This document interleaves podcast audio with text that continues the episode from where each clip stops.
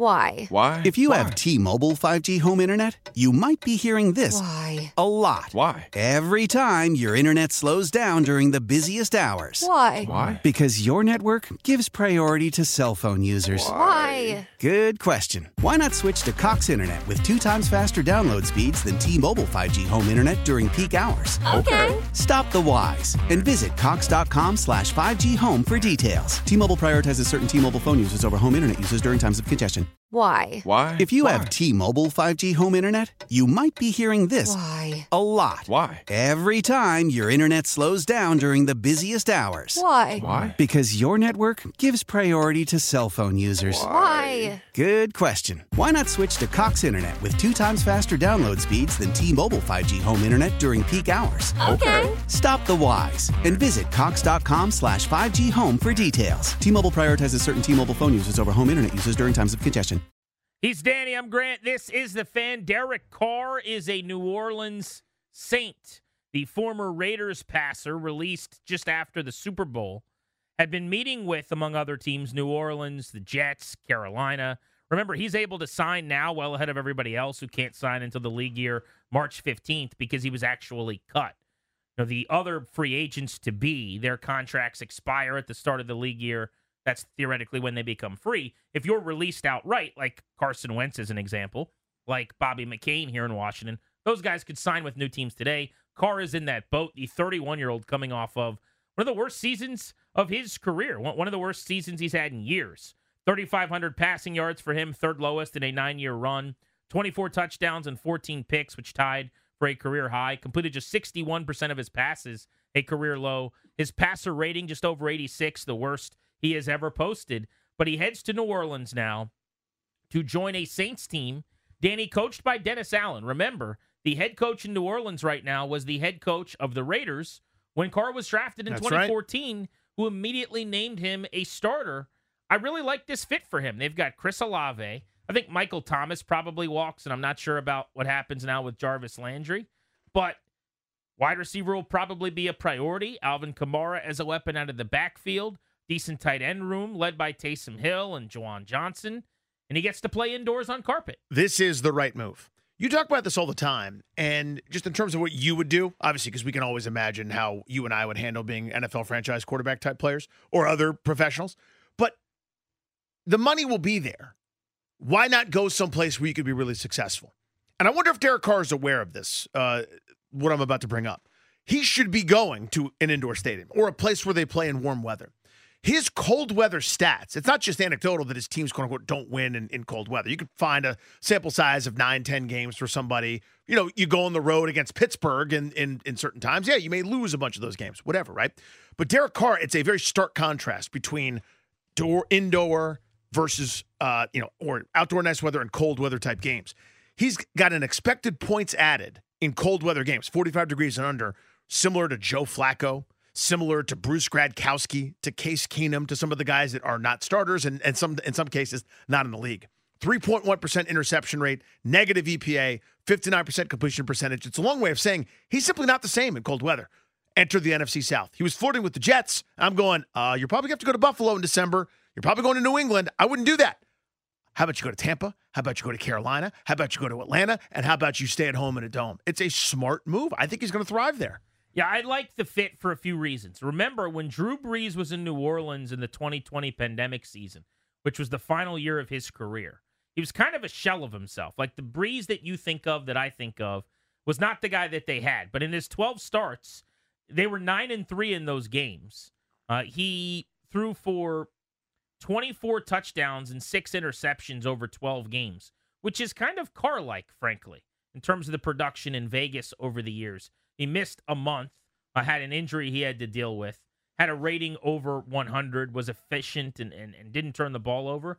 But this is a good defense.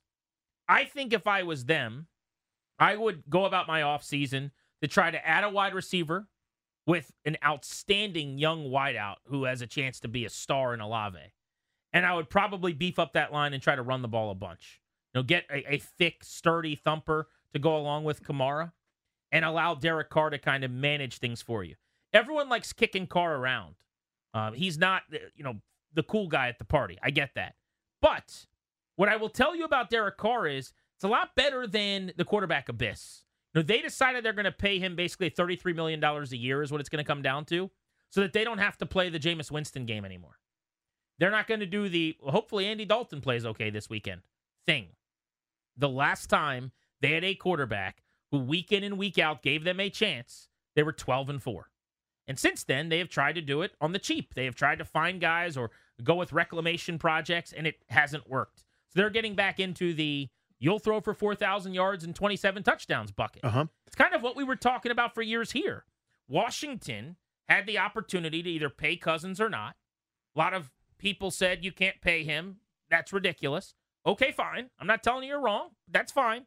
How's it worked out for you since? It's been a disaster. You start Josh Johnson and Mark Sanchez and Colt McCoy and Case Keenum. The Saints are not playing that game anymore. So they're watching Andy Dalton go to free agency. They're going to cut Jameis Winston. They will start Derek Carr.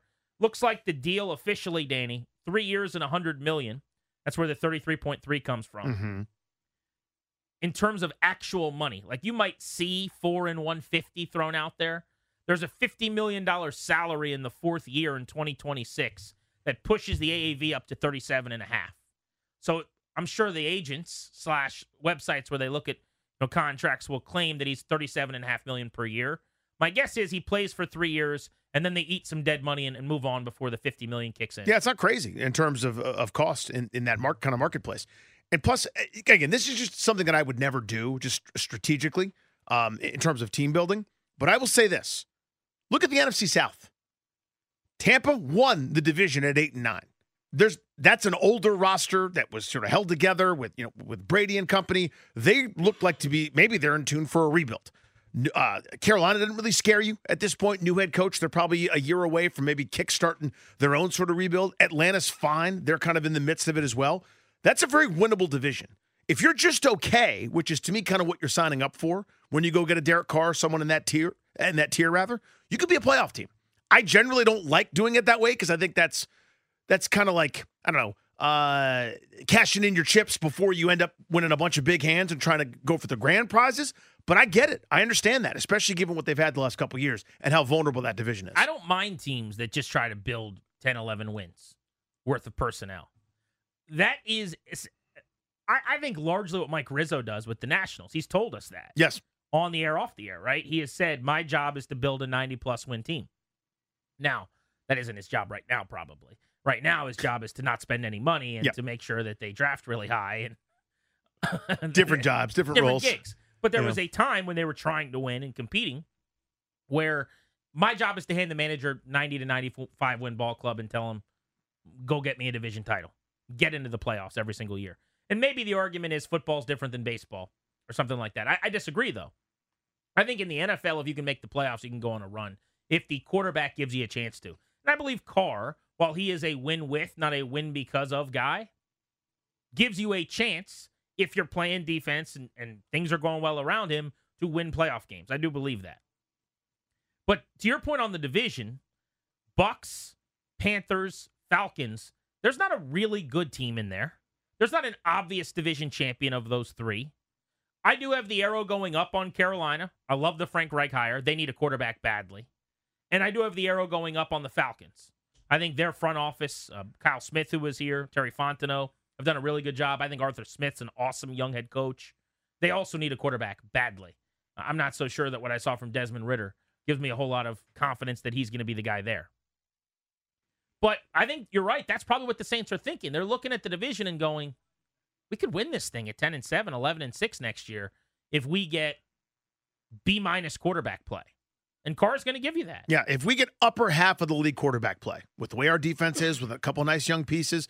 Now, legal proceedings for Alvin Kamara notwithstanding, I think he'll be around and available. That's still a great weapon. They've been looking for the thunder to his lightning for a handful of years. They've rotated the Mark Ingrams of the world and um, uh, Latavius Murray at times. But you find something there, I'm, I'm with you. That That is a decent group right there. One thing on Derek Carr that I need more information on, though. I've mentioned this a few times over the last few weeks.